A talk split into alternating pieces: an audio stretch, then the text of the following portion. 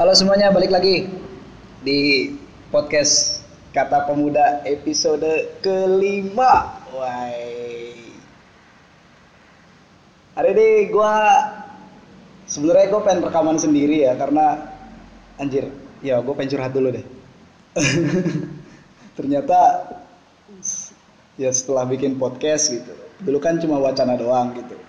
Jadi konsumen sering dengerin podcast gitu terus pengen bikin podcast pengen oh jadi wacana itu berbulan-bulan aja. Akhirnya kesampaian juga kan gue nemu temen yang ya enak lah diajak ngobrol si Eran itu. Ternyata aja setelah bikin sekali satu episode dua episode yang kalian denger itu tidak ya Allah tidak bagus lah podcast tidak bagus. Editannya seadanya openingnya gitu ya Allah astagfirullahaladzim. Ya nggak apa-apa lah. Yang penting yang penting kalian bisa ya mengambil apa ada ada manfaatnya. Gak? ya gue tadinya pengen sendiri? Ternyata susah konsisten ya bikin ya bikin karya gitu. Gue denger sharing-sharing dari teman-teman. Ternyata tantangan yang paling terbesar kalau kita bikin podcast ya podcast atau atau apa pun lah karya yang kita bikin ternyata konsistensi bener dan gue harus itu kayak cobaan banget cobaan terbesar gitu. Nggak seberapa lah lu ada lu lah apa kayak nggak seberapa cobaan kayak cobaan yang misalkan lu lagi puasa terus ada orang teman lu makan nasi padang depan lu itu belum seberapa men daripada cobaan konsistensi. Anjir konsistensi. Oh ya sebenarnya sebelumnya gue seneng banget ya dua hari yang lalu gue kumpul sama anak-anak podcaster Jogja. Wih.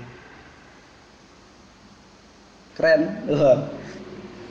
Kirain gue nggak ada. Maksudnya ada lah. Maksudnya komunitas podcast Indonesia. Ternyata di Jogja ada juga gitu cabangnya. Dan banyak hampir 100 orang. Gila. Gue itu dikasih tahu temen gue dia bikin podcast. Halo Rikza Rica podcast kata bicara. Halo gue dikasih tahu sama dia. Terus gue di share ternyata ada ngopi-ngopi anak-anak podcaster Jogja. Ya udah gue gue berangkat lah gue gitu. Ya akhirnya bisa kenalan sama teman-teman yang gue kira sih keren ya. Maksudnya mereka lebih punya kesiapan dalam berkarya iya iya. Keren banget gitu. Ada apa aja ya? Podcast chalkes musikcast terus berbagi rasa. Mas Rian wih jare sayang nih podcast baper nih. Gua apa namanya abis ngobrol-ngobrol sama mereka jujur gue langsung dengerin satu-satu podcast mereka dan satu gue ngebandingin. Ternyata jauh banget anjir. Gila emang keren banget. Mereka jago-jago ngedit gitu. Gue kan nggak bisa ngedit jadi kayak gini lah. Podcast gue um, apalagi ada talking tale wis terus ada ini apa podcast bola yang fanbase-nya PSS Sleman. Wih mantap itu. Keren keren keren. Oke gue udah promosiin podcast kalian. Sekarang gantian gantian ya udahlah lama-lama amat kita buka saja podcast kita episode kelima ini. Ciao. Bangun pemudi pemuda Indonesia.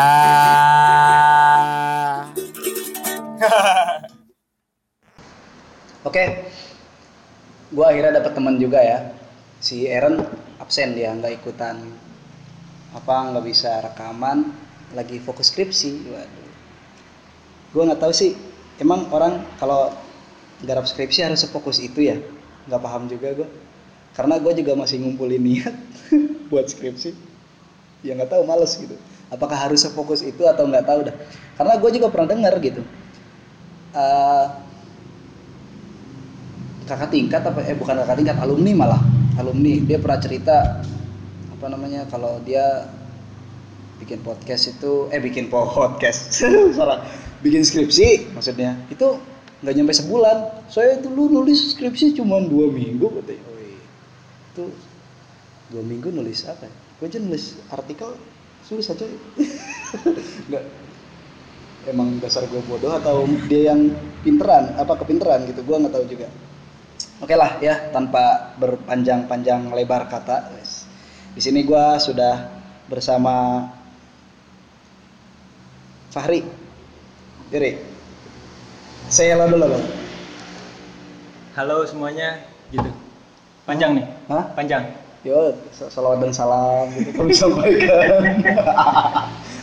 ya, Ya, halo semua pendengar eh, podcast Kata Pemuda. Perkenalkan saya Fahri. Seharusnya nggak usah disebutin saya namanya karena nanti banyak intel-intel yang mencari saya. Intel-intel dari kelompok-kelompok kanan yang masih itu ya. kagak kagak. Oh, ini, enggak ya, oke. ini podcast pop kok didengarkan oleh semua orang gitu, tidak tidak eksklusif gitu. Ini bukan untuk subversif ya. Kita Oh, iya. hanya pengen ngebacot Ya, dan bacot aja. orang yang mendengarkan diharap ya diharap tenang. Apaan lagi? Gak jelas pokoknya. Ya, uh, by the way Fahri ini dia temen gua satu angkatan ya satu angkatan di kuliah ya satu angkatan ngampus bareng gitu bolos bareng dan sekarang dia bergerak di dunia per sosmedan anjing kalian yang ngedenger ini dan juga jadi follower apa lu lu jadi admin apa Pikiran lelaki. oh pikiran lelaki Pikiran lelaki underscore. pikiran lelaki underscore Ya. ya ya kalian yang belum follow akun fil apa pikiran lelaki di follow itu keren keren keren Instagram ya. ya Instagram. oke lah Ri, opening dulu lu Oke. Opening ya. Oke. Halo para pendengar podcast Kata Pemuda. Openingnya kenalan nih. lu lu kayak ini ya gue kayak penyiar RRI ya. halo para pendengar gitu Wah ini pertama kali gua ngomong tanpa kelihatan mukanya ya, nggak tahu gini gimana caranya. Tapi suruh opening mungkin apa? Kenalan dulu ya kenalan. Nah, kenalan. Eh, gue dipanggil ke sini. Ini sebenarnya bukan orang asing sih. Anak ini bukan orang asing yang yang mengasuh kata pemuda ini ya, Faris. Buat gua. Karena setiap hampir setiap hari ketemu dan ngobrolin sesuatu yang ya kita punya urusan yang sama lah. Dan kebetulan gue bikin akun Instagram @pikiranlelaki underscore. Mungkin secara nama gitu ya gitu ya ngobrolnya gitu. nggak tahu ya gue gue gue nggak tahu teorinya podcast tuh gue nggak tahu Oh, gue iya. kalau ada diskusi ada workshop gue nggak pernah datang ya bikin aja setahu gue kan ngeliatnya di Wikipedia gitu. how to gitu tutorial di YouTube Oh ya udahlah lanjut aja. Mungkin kalau dengar kata-kata pikiran lelaki underscore mungkin yang dipikirkan adalah eh, eh, akun Instagram yang isinya itu quote-quote kelaki-lakian, quote-quote yang cinta-cintaan dari sudut pandang laki-laki, mungkin kayak gitu ya. Quote-quote yang maskulin lah, yang apa namanya laki-laki nggak boleh sakit hati, nggak boleh nangis, mungkin yang gitu-gitu. Nah sebenarnya itu juga strategi bisa dibilang strategi pasar untuk dapetin audiens ya. Kalau gue bahasanya bukan follower, audiens. Kalau targetnya dapetin follower itu kayak kayak eh, halilintar kali ya. ya makanya itu eh, lebih dapetin audiens karena isinya itu sebenarnya curhatan laki-laki, sudut pandang laki-laki dalam melihat isu kesetaraan, isu ketimpangan yang ada di basis gender, mungkin kayak gitu. Nah itu pikiran lelaki, makanya teman-teman silakan stalking aja lah, usah follow.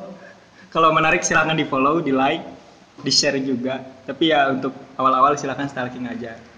Mungkin gitu, gitu dulu deh. ya eh, gimana Ri kita ya ngobrol santai aja ya karena podcast kata pemuda ini tidak punya timetable gitu membahas wah episode ini bahas ini terus kita bikin skrip kita apa sih namanya bikin naskah gitu terus harus ini ya gitu aja lah ngalir aja gitu Oke. jadi apa nih podcast kata eh podcast kata, kata pemuda punya gua pikiran lelaki nih apa pikirannya laki-laki gitu Iya. yang resah soal apa ya ketidaksetaraan gender gitu Ya, gitu ya Gitu. Hmm, berarti lu ini dong apa fokus di isu gender dong gue basa basi aja ya padahal gue udah tahu Bahasa basi. Enggak enggak. Ada apa dengan ketidaksetaraan gender nih? Oke, mungkin gini, apa?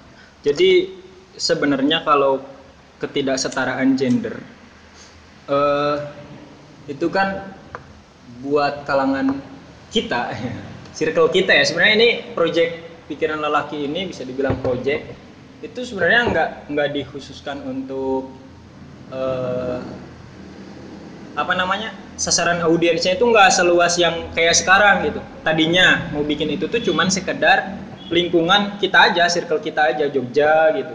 Teman-teman kita di sekitar kita gitu. Nah ya mungkin kalau kalau tingkatannya Indonesia apalagi global dunia gitu ya itu udah banyak gitu laki-laki yang konsen konsentrasi maksudnya di isu gender ini. Tapi gue mikirnya waktu itu di sekitaran kita teman-teman kita belum ada tuh obrolan ke sana gitu laki-laki yang punya sensitivitas gender gitu. Belum ada makanya gue bikin. Itu sebenarnya untuk kalangan kita aja teman-teman kita aja. Ternyata apresiasinya banyak gitu. Itu semacam jadi tanggung jawab moral lah buat gue sendiri. Ya untuk melanjutkan akun ini biar apa ya punya impact yang yang lumayan lah gitu ya. Nggak nggak begitu berharap besar besar juga ya. Seenggaknya gue bisa curhat masalah ketimpangan gender ini dari sudut pandang gue sebagai laki-laki makanya kalau dilihat di akunnya itu itu sebagai ini aja. Apa? Belum pribadi kalau gue simpen ininya kategorinya. Bukan media bukan eh, apa namanya organisasi bukan. Tapi belum pribadi makanya itu cum- cuma sekedar pikiran gue hasil dari eh, penglihatan dan pengalaman gue selama ini gitu. Karena kalau bicara penindasan berbasis gender gitu ya. Anjing lu ngomong penindasan. penindasan diskriminasi berbasis gender itu gue sendiri pelakunya gitu. Dulu dulu itu gue sendiri pelakunya. Gue masih belum selesai lah melihat melihat kesetaraan gender itu masih belum selesai. Jadi tahap per tahap itu gue malah menjadi pelaku akan itu. Kalau kita ngomongin gender kan pasti nanti ngomongin pelecehan seksual pasti nanti ngomongin perampasan hak terhadap perempuan LGBT plus atau kelompok gender yang lain bahkan mungkin sebagian laki-laki nah itu gue ngelakuin gitu dulu pelecehan seksual yang cuman sweet sweet gitu Apa itu namanya? Cat calling. Ya. cat calling, cat calling. catcalling Anjir. Iya iya iya iya. catcalling itu gue gue pelakunya gitu ngetawain cewek yang jangan cewek deh terlalu sentimen nanti ya ngetawain ini deh ya teman-teman LGBT gitu ngetawain bahkan bukan ngetawain gitu anti mengutuk kayak gitu mengharamkan kehidupan mereka itu gue pelakunya. Nah gue sadar har- eh, ke sini sininya kalau perilaku itu tuh perilaku yang salah gitu. Kalau bicara kesetaraan gender laki-laki juga gender gitu.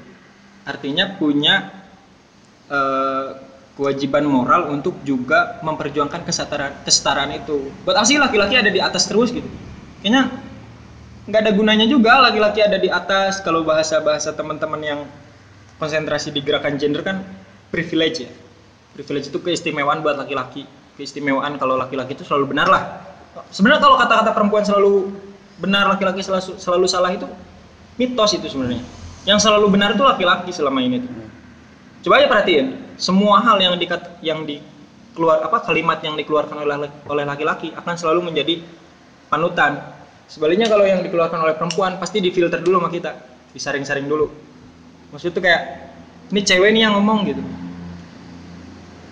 Ah namanya juga cewek malah ke sana gitu. Nggak nggak nggak objektif. Cenderung subjektif ngelihat keceweannya bukan semua, ngelihat semua cowok emang sama aja. ah semua cewek itu kata-kata yang memang ya perlu dikikis lah sedikit demi sedikit perlu dikikis sedikit demi sedikit gitu. Nah mungkin gitu sih jadi berdasarkan pengalaman pribadi nggak juga merepresentasikan atau mewakili pikiran lelaki Indonesia nggak juga Emang ada. Enggak maksudnya laki seluruh Indonesia gua gua wakilin gitu.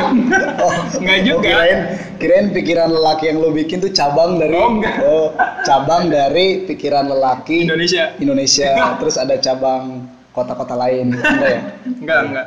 Enggak. Dan lu apa namanya ini cabang terus lu dapat funding dari mana? Lu panding dari panding dari orang tua gua. Enggak ada. Enggak. Jadi ya itu apa aja. gimana nih soal berarti kan lu me- apa namanya tadi bicara banyak berarti kan diawali dengan ter- ternyata lu melihat ada semacam fenomena yang yang hari ini lu baca bahwa ada penindasan loh gitu. ada penindasan di basis gender misalkan ya tadi apa laki-laki selalu di atas perempuan di bawah gitu. Apakah begitu? Gua kadang-kadang melihatnya banyak kok cewek yang di atas gitu. Iya. ya kan kalau kan gantian lah bisa itu. Bisa sebenarnya bisa. gimana tuh? Gak tahu ya itu itu eh, fenomena yang cuman sebagian sih di beberapa patahan baik itu apa daerah di beberapa daerah kalau bisa kita bilang di beberapa kelompok itu cuman sebagian kecil. Tapi laki eh pak lagi-lagi kalaupun iya yang non laki-laki gua nggak ngomong perempuan ya karena kelompok gender itu banyak gak cuma dua gak cuma Non- laki-laki non laki-laki ya? ya non laki-laki lah ya. Karena yang yang di di apa masyarakat yang patriarkis ini aduh yang patriarki ini laki-laki yang berkuasa gitu. Apa, tuh patriarkis tuh? Waduh itu itu waduh itu susah ya. Maksudnya patriarki itu eh, satu situasi masyarakat di mana hmm, kelompok gender tertentu menguasai kelompok gender yang lain. Nah dalam hal ini laki-laki gitu ya. Dalam hal ini yang menguasai laki-laki. Nah kelompok gender non laki-laki kalaupun dia menguasai lokus gitu, atau apa apa namanya posisi-posisi dalam masyarakat gitu ya. Apakah dia jadi ketua RT gitu ketua RW atau jadi presiden tetap lagi-lagi laki-laki yang menentukan. Gitu. lagi-lagi laki-laki yang menentukan ya atau tidaknya. Pasti ke sana arahnya. Jadi kayak dia kayak punya kekuasaan atau otoritas lebih tinggi gitu ya otoritasnya lebih tinggi. Privilege tadi. Jadi jadi entah itu dikasih secara turun temurun sejak ratusan ribuan jutaan tahun yang lalu sih makanya ini sebenarnya gerakan yang baru bisa dibilang baru gerakan kesetaraan gender ini bisa dibilang baru. Tapi gua kalau ngomongin jauh ke sana kayaknya belum punya kapasitas sih belum punya kapasitas. Karena kalaupun iya status gua sebagai admin pikiran lelaki itu hanya sekedar sebagai seorang individu yang aktif di lembaga pers mahasiswa gitu ya yang biasa terlatih untuk nyari data gitulah bikin eh, apa namanya grafik gitu. Infografik yang di updatean di pikiran lelaki kan kebanyakan infografik ya. Yang biasa gitu. Nah terus dicampurkan dicombine dengan keresahan pribadi gitu sih. Keresahan pribadi itu ya didapat dari mana? Dari sehari-hari dari apa namanya obrolan-obrolan gitu. Obrolan-obrolan sama teman-teman eh, kelompok gender baik perempuan atau LGBT dari diskusi-diskusi itu gue curahkan semua ke ke apa namanya postingan-postingan Instagram. Jadi gue nggak nggak bermaksud mengedukasi se- se- secara ini ya semacam NGO penyuluhan gitu ya. Yang mereka punya punya ini ya maksudnya punya kurikulum standar untuk kayak kayak gitulah. Gue gue kemarin bilang NGO pekerja kreatif ya. pekerja kreatif ya pekerja Iya. kreatif iya jadi apa namanya gimana nih maksudnya lu punya latar belakang kayak gitu ya punya keresahan kayak gitu lu sempat jadi pelaku dari penindasan itu sendiri gitu penindasan di apa basis gender gitu ya iya di basis gender. Nah setelah lo sadar gitu, tobat nih ceritanya, bikin akun pikiran lelaki. Ya gua gua nggak tahu lah. Maksudnya, gua kan gua apa namanya kenal gitu. Maksudnya kenal sama isu-isu kayak gitu, fenomena kayak gitu. Terus juga gua kepo gitu, gua baca-baca juga. Tapi gua nggak terlalu punya expert sih, maksudnya di di wilayah itu. Ya udah gitu, maksudnya ada penindasan di wilayah gender gitu gue berusaha untuk jadi jadi orang yang oh ya udah kalau misalkan kayak gitu gue juga nggak mau sih maksudnya mempraktekin di kehidupan sehari-hari jadi orang yang terus-terusan superior gitu karena gue mikir ya apa sih namanya laki-laki dan perempuan dulu ciptakan berdampingan anjir. Iya, ya hidupnya berdampingan lah Hidupnya berdampingan. berdampingan jangan ya jangan saling sikut anjing. Waduh. apa sih? Jangan nggak jelas banget gue ya intinya gitulah kalau tadi lu bilang apa ternyata di kehidupan sehari-hari di masyarakat gitu di apa struktur gitu kok penentu kebijakan kok terkesan laki-laki yang yang superior gitu. Nah ya ya mungkin itu makro ya ngomongin makro. Iya makro. Makro tapi di kehidupan sehari-hari misalkan di obrolan kita misalkan kenapa sih dia kayak gitu Yaelah cowok mah emang gitu Nah. atau sebaliknya misalnya ya elah wajar aja sih cewek apa sih gitu nah kayak gitu kayak gitu tuh itu fenomena juga maksudnya itu bagian dari penindasan itu apa di penindasan di basis gender gak? Iya. Kalau kebiasaan-kebiasaan kayak gitu jelas jelas pintu masuk menuju penindasan yang lebih makro ya. Penindasan struktural, penindasan kultural di wilayah lebih elit gitu maksudnya di yang sangat luas lagi gitu. Itu memang startnya dari dari kita gitu dari dari kalimat-kalimat yang kita keluarin kalau ngelihat eh cewek LGBT maksudnya menyikapi perbedaan gender itu menyikapi ketimpangan gender itu ya startnya dari situ kayak semacam ya itu tadi kalimat-kalimat tadi yang namanya juga cewek masa laki-laki nangis? Itu hal-hal konyol ya sebenarnya. Yang nggak nggak capek-capeknya kita edukasi edukasiin lah ke ke publik gitu. Ya itu semacam kayak kita bikin misalnya postingan semacam itu kan ringan-ringan ya dibikin oleh laki nggak sampai ke teoritik gitu. Ada sih beberapa dikit itu juga. Dan benar-benar gue terjemahin benar-benar gitu. Gue terjemahin gue turunin banget gitu. Biar biar nyampe namanya juga kan ya media kan media sosial kan gimana biar semua kalangan tuh paham sama postingan gue gue gue usahain gitu. Nah Nah, itu bisa dibilang kalau pertanyaannya tadi jadi bisa dibilang itu awal-awal penindasan kayak gitu. Menurut lo bukti konkret penindasan maksudnya tadi kan pintu masuk. Terus apa ya kalau di relate ke kehidupan sehari-hari nih kita masih masih nemuin nggak bukti konkret itu penindasan aja ngeri banget kan katanya Iya. kalimatnya penindasan. Artinya kan kayak orang yang dibuat menderita gitu. Iya. Tapi gue melihat ya kayak baik-baik aja sih Iya. cuman gimana nih? Lu lu kayaknya resah gitu.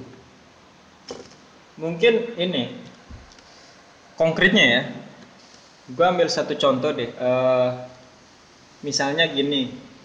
Ini ini ini kita eh, rekaman kan hampir hampir pagi ya hampir malam menuju pagi ya. Ini kalau misalnya kita pulang jalan terus kita lihat cewek jalan kaki gitu ya sendiri gak usah kita bayangin pakai pakaian minim lah. Misalnya katakan dia tertutup gitu ya di standarnya orang-orang orang-orang kanan gitu ya anak kanan. Misalnya bilang tertutup lah tetap aja kita bakal ngeliatnya dia anjing nih cewek ngapain keluar malam-malam gitu? Misalnya itu hal kecil itu kan hal, hal yang biasa konkretnya gitu ini ngapain cewek malam-malam keluar gitu? Dengan tanpa sadar dia juga keluar malam gitu. Apa salahnya? Misalnya itu. Oke itu enggak. Kalau dibilang penindasan menyakiti sih bisa jadi menyakiti si perempuan itu. Ada juga perempuan yang malah nerima gitu. Nerima kritikan macam gitu. Kritikan yang timpang itu. Maksudnya kayak iya ya gue cewek ya ya ampun gue cewek ngapain gue keluar malam gitu sampai dia galau sampai dia introspeksi diri sampai dia itu lebay itu lebay Iya, itu emang ada sih, maksudnya kayak tobat gitu loh, gue udah keluar malam gitu, ada juga gitu. Katakan seperti itu. Ya malah si ceweknya nggak menderita gitu, malah dia katanya menuju lebih baik misalnya gitu ya. Tapi kalau kita menemukan satu kejadian yang lebih besar, misalnya gini, pemerkosaan, katakan gitu ya. Yang pelakunya laki-laki, gue bilang pelakunya laki-laki karena banyak riset mengatakan kalau pelaku pemerkosaan itu laki-laki, hampir ya selalu laki-laki gitu. Dan sebaliknya korbannya pasti perempuan gitu kebanyakan. Itu riset statistik. Gue lupa riset dari mana tapi pasti kalau teman-teman cari pasti ada gitu.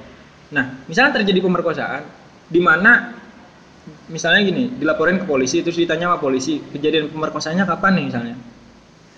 Malam pak jam 2 malam gitu misalnya. Orang bakal nyalain siapa kira-kira? Nyalain si cewek. Kebanyakan tuh nyalain si cewek. Itu dari mana? Salah menyalahkan itu dari mana asalnya? Ya asalnya dari tadi. Kita nalar kita ngelihat kalau gue jangan bilang cewek sebenarnya harusnya ya. Gender non laki-laki keluar jam 2 malam gitu. Dan itu kita anggap tidak wajar dan salah misalnya. Dari situ sebenarnya. Terus kemudian ada yang diperkosa diperkosanya jam 2 malam gara-gara dia misalnya mau berangkat ke pasar atau jangan berangkat ke pasar deh dia pulang dari ngopi misalnya. Dia pulang dari ngopi ngerjain tugas ngerjain kerjain tugas. gitu sama teman-temannya di, di warung kopi gitu. Terus dia jalan karena kehabisan gojek gitu ya. Boleh nyebut produk kan ini? Gak apa, Go- Gojek episode ini gratis. oh iya udah. Besok bayar. Nah, dia naik Gojek, Grab atau gua sebut semua lah, dia banyak. Nah, itu itu nanti malah yang disalahin lu suruh siapa keluar malam gitu. Yang namanya kucing kan kalau dikasih ikan pasti nyantong ah, kayak gitu-gitu. Nah, itu kan awalnya dari nalar masyarakat yang me- memaklumi itu memaklumi kalau cewek itu nggak boleh keluar malam gitu. Nah itu kan kalau udah di wilayah makro udah sulit. Gimana kalau misalnya begini, pelakunya itu anak pejabat tinggi misalnya, kan udah susah lagi gitu, kayak gitu. Udah udah udah nggak bisa nggak kebayang lagi. Nanti malah udah habis ceweknya nanti atau korbannya lah korban pemerkosanya habis. Nah itu konkretnya mungkin gitu. Kalau konkret kalau enggak ya udah. Iya iya. Eh, berarti udah udah berapa bulan lu di pikiran lelaki ini? Dan dan responnya juga rame juga ya? Iya. Hah? Rame. Rame ya? Syukurlah. Syukur ada yang nanggepin ya. Syukur ada yang ya. nanggepin. Iya. Kalau kalau apa updatean pertama sih 6 Februari tahun ini. Jadi kalau sekarang nih podcastnya dirilis April, Februari, Maret, April baru tiga bulan sih. Tiga bulan ya. Tiga bulan. Iya, ya kita newbie lah ya. Ya gue newbie lah di masalah ini. Iya. Medsos gender ini. Nah, apalagi gua anjir. Pendengar podcast kata pemuda tidak banyak. ini podcastnya newbie apa namanya? Tamunya newbie ini gimana? Ada yang dengerin nggak dia? ya nggak tahu. Aduh anjir. Ya nggak tahu lah. Ya, Apa gua sih nggak nggak terlalu mikir maksudnya nggak terlalu ambil pusing ya. Apa namanya gue bikin podcast ada yang dengerin atau enggak yang penting gue posting aja sih gitu. Iya benar-benar. apa ya hitung-hitung gabut bangsat Aaron lu udah skripsi duluan bangsat gua ditinggalin ya gitu.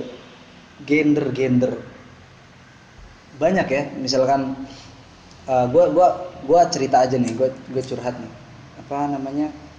Gua di organisasi gitu. Hmm. Eh, sering kali kan gue coba pengen meraktekin eh, kesetaraan gitu. Maksudnya gue pengen lah maksudnya posisi gue tuh nggak mau superior gitu. Akhirnya gue hal-hal yang kira-kira eh, membuat gue itu dipandang superior gitu gue menghindari itu gitu jadi gue ya kayak sengaja gitu ngasih space lebih banyak gitu atau bahkan setara nih. Misalkan gue ngasih space 50 ya. Jangan sampai gue ngelebihin 50% itu 50% nya gue biarin gitu. Iya. tapi kan kadang-kadang apa ya gue diem nih akhirnya gue diem karena gue udah terlalu banyak masuk nih gitu. Berperan kontribusi segala macem gitu.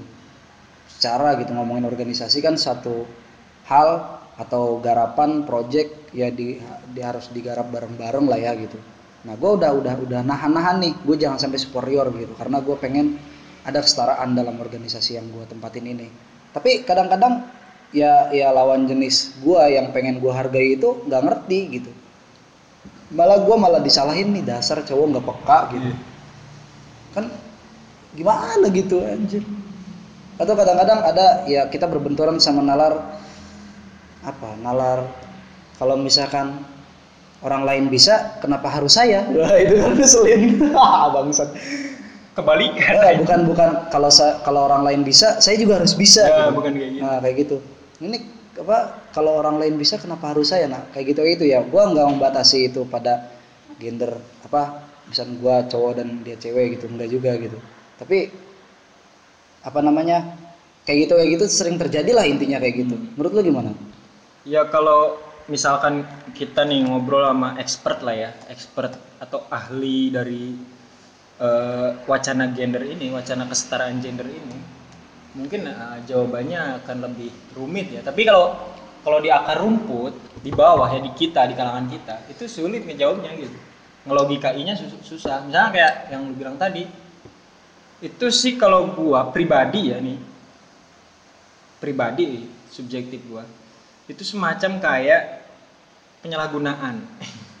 Penyalahgunaan eh, wacana kesetaraan. Maksudnya tuh kalau kalau udah beda-bedain laki-laki perempuan itu kan kalau bisa disebut seksisme ya. Iya sih iya benar seksisme gitu ya. Di pihak eh, perempuan nih gue nggak begitu ini juga sih terlalu menghakimi kelompok gender tertentu. Tapi ini penglihatan gue lah ya.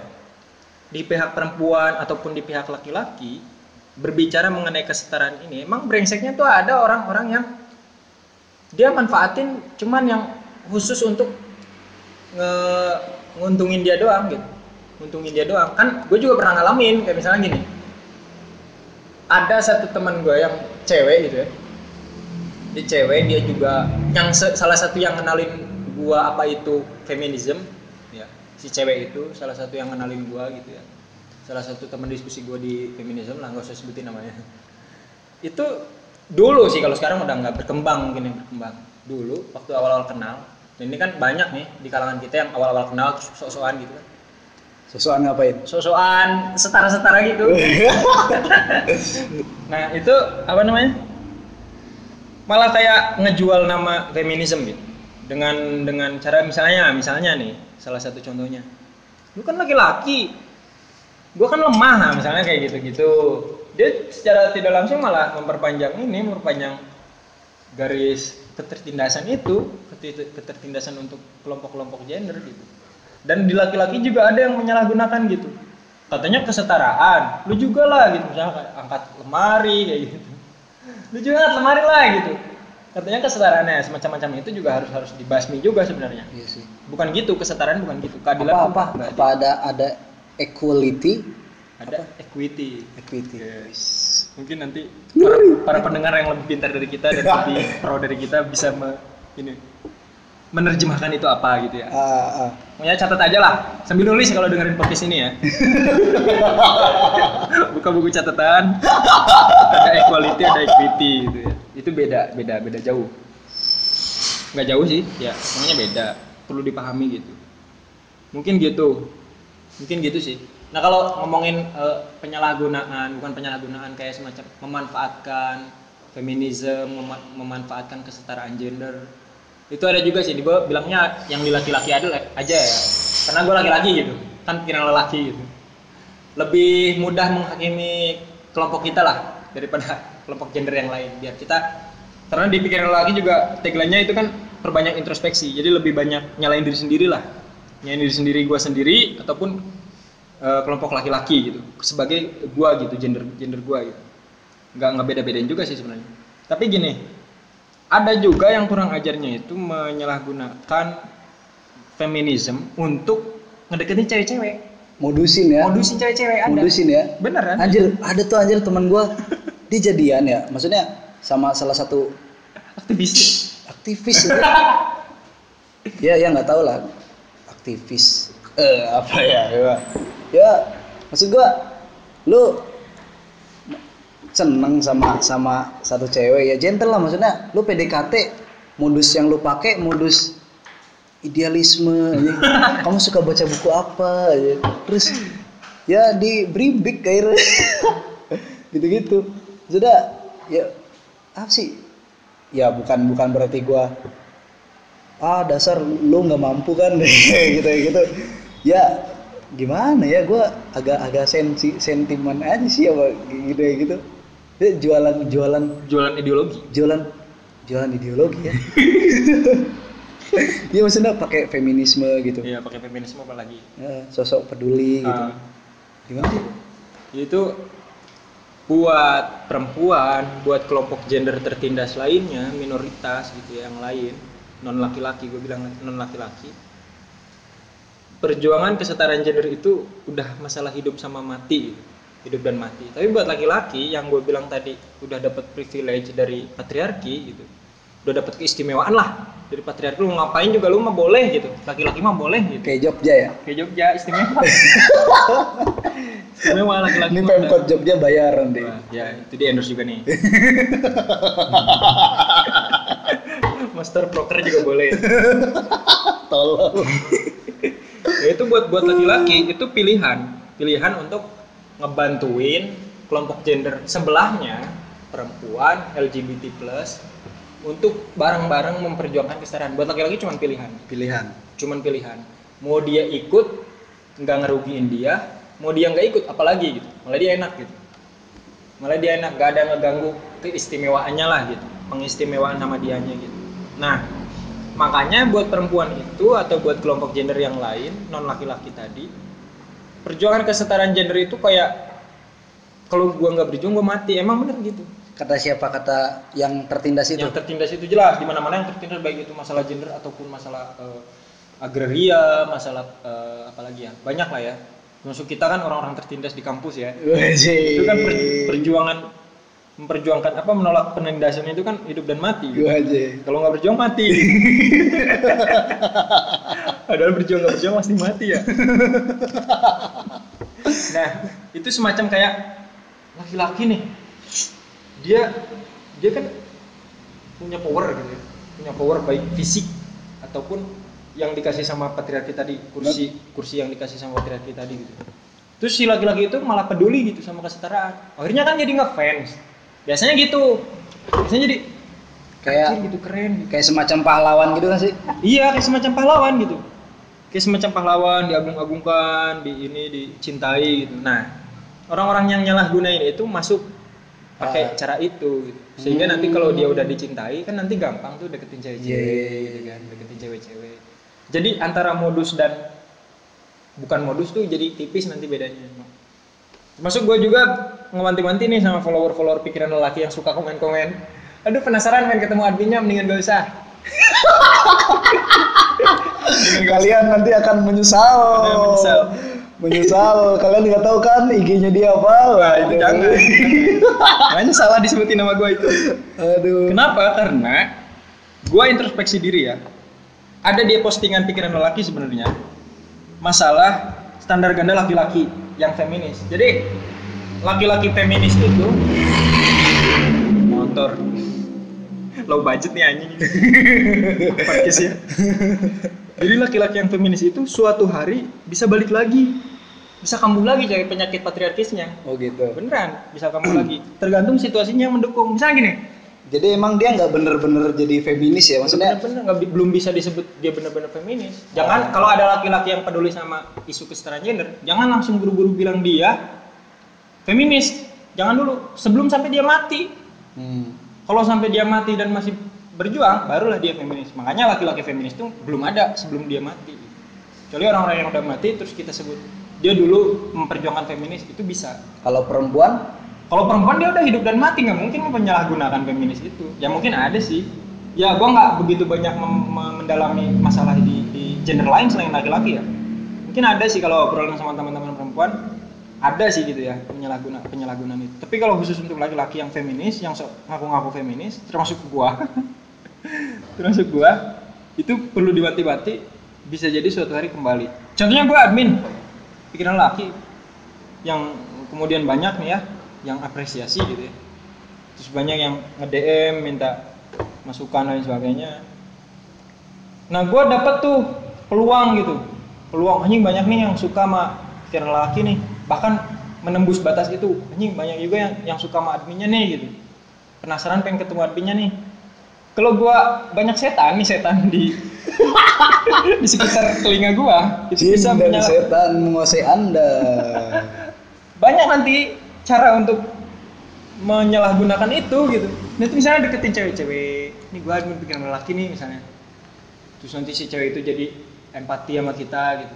Gua nggak bilang cewek yang ini ya, cewek yang udah ngelotok lah ilmu kesaran gendernya. Misalnya katakan cewek yang baru kenal gitu, kan susah itu. Lu nanti jadi kayak ini coy, kayak Wariman tuh. ya. apa hari Bang?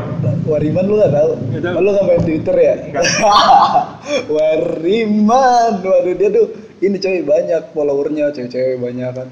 Dia anjir skandal anjir sama followernya diajakin ke Nah, kan Gitu, gitu. susah itu. Ini tuh begitu tuh. Itu feminis bukan? Bukan ya? Nggak tahu gua. Enggak ya. Yang feminis aja ada kasusnya namanya Michael Kimmel dan Rafika Rekara. Iya dua orang itu terje- terjerat kasus pelecehan seksual. Pelecehan seksual. Wah, itu susah kan? Terjerat kasus kekerasan seksual ya. Susah udah. Orang mana itu? Itu si Michael Kimmel orang dia profesor di New York. Oh dosen. Oh, iya profesor ya. Anjir. Dosen ya. Kalau si Rafika Rekara tuh aktif di ini, tinggi PBB dia yang aktif di yang Orang banyak orang PBB. orang PBB banyak masalah ini. PBB paling mana? ini kerjaan Amerika semua nih. TKW TK, TKI TKI Amerika. Itu dua-duanya bukan orang biasa di masalah pelibatan laki-laki di feminisme ya. Di perjuangan kesetaraan gender bukan orang biasa. Tapi kemudian terjerat juga terjerat terjerat juga. Makanya gue sering wanti-wanti sama diri sendiri lu fokus ngupdate status aja deh. Kalau masalah ada yang pengen tahu adminnya terus ada komen-komen wah suka sama admin.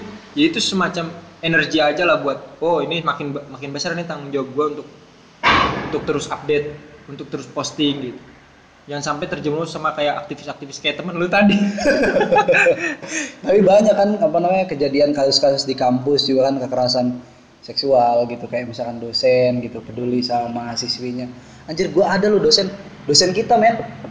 Itu sih itu masih itu kalau nggak kalau ngajar di depan cewek terus anjir.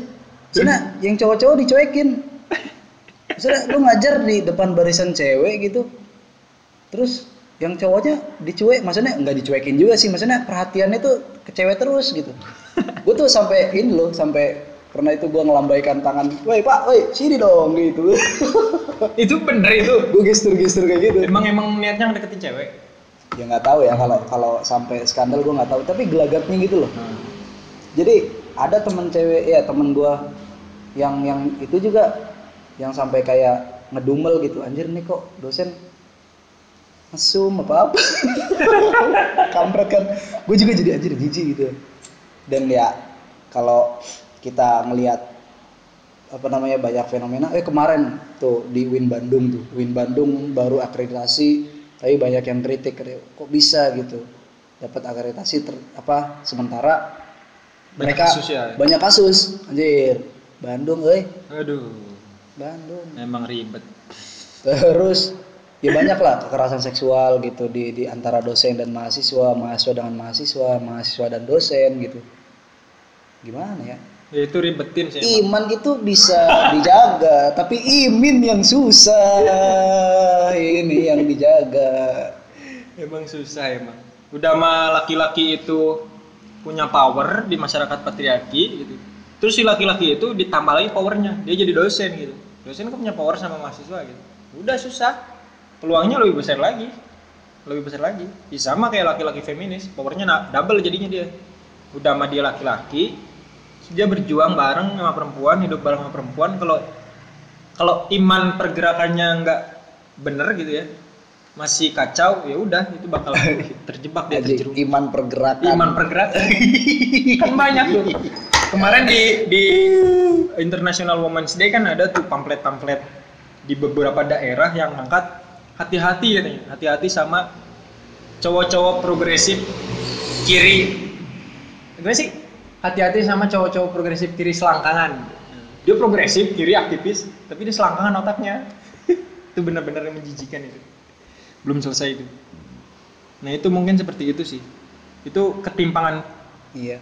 power gitu ya Iya. antara antara laki-laki dan perempuan.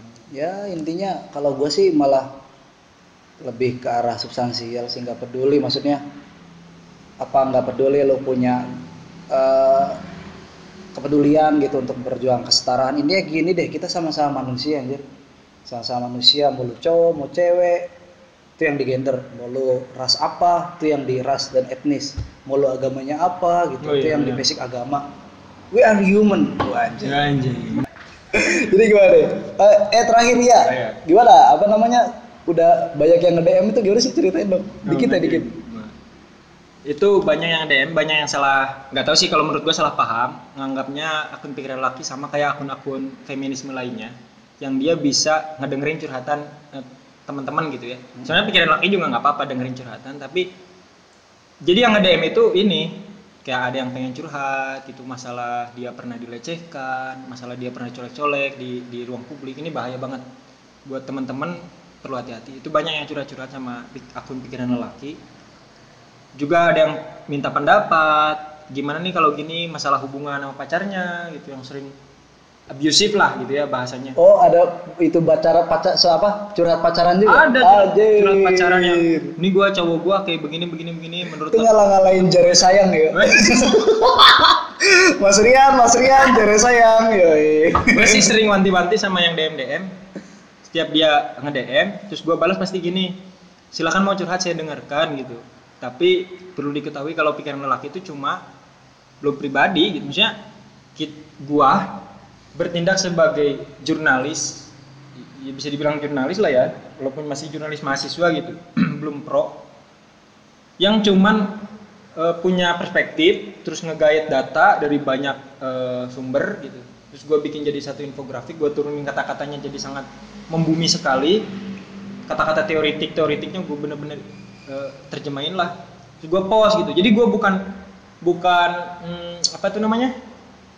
Konselor gitu. Bukan konselor bukan ahli kesehatan reproduksi gitu. Bukan juga ahli eh, hubungan-hubungan percintaan bukan. Tapi kalau dengerin gue dengerin gitu. Gue jawab sebisanya. Tapi ya lagi-lagi pikiran laki cuma nge-share data-data yang dari dari gue ya itu ya gue ambil dari banyak sumber gitu aja sih ya walaupun gini ya ini juga sebagai apa namanya catatan juga sih buat tem- teman-teman follower pikiran laki ataupun yang belum belum fol- follow yang cuma mau stalking nggak apa-apa.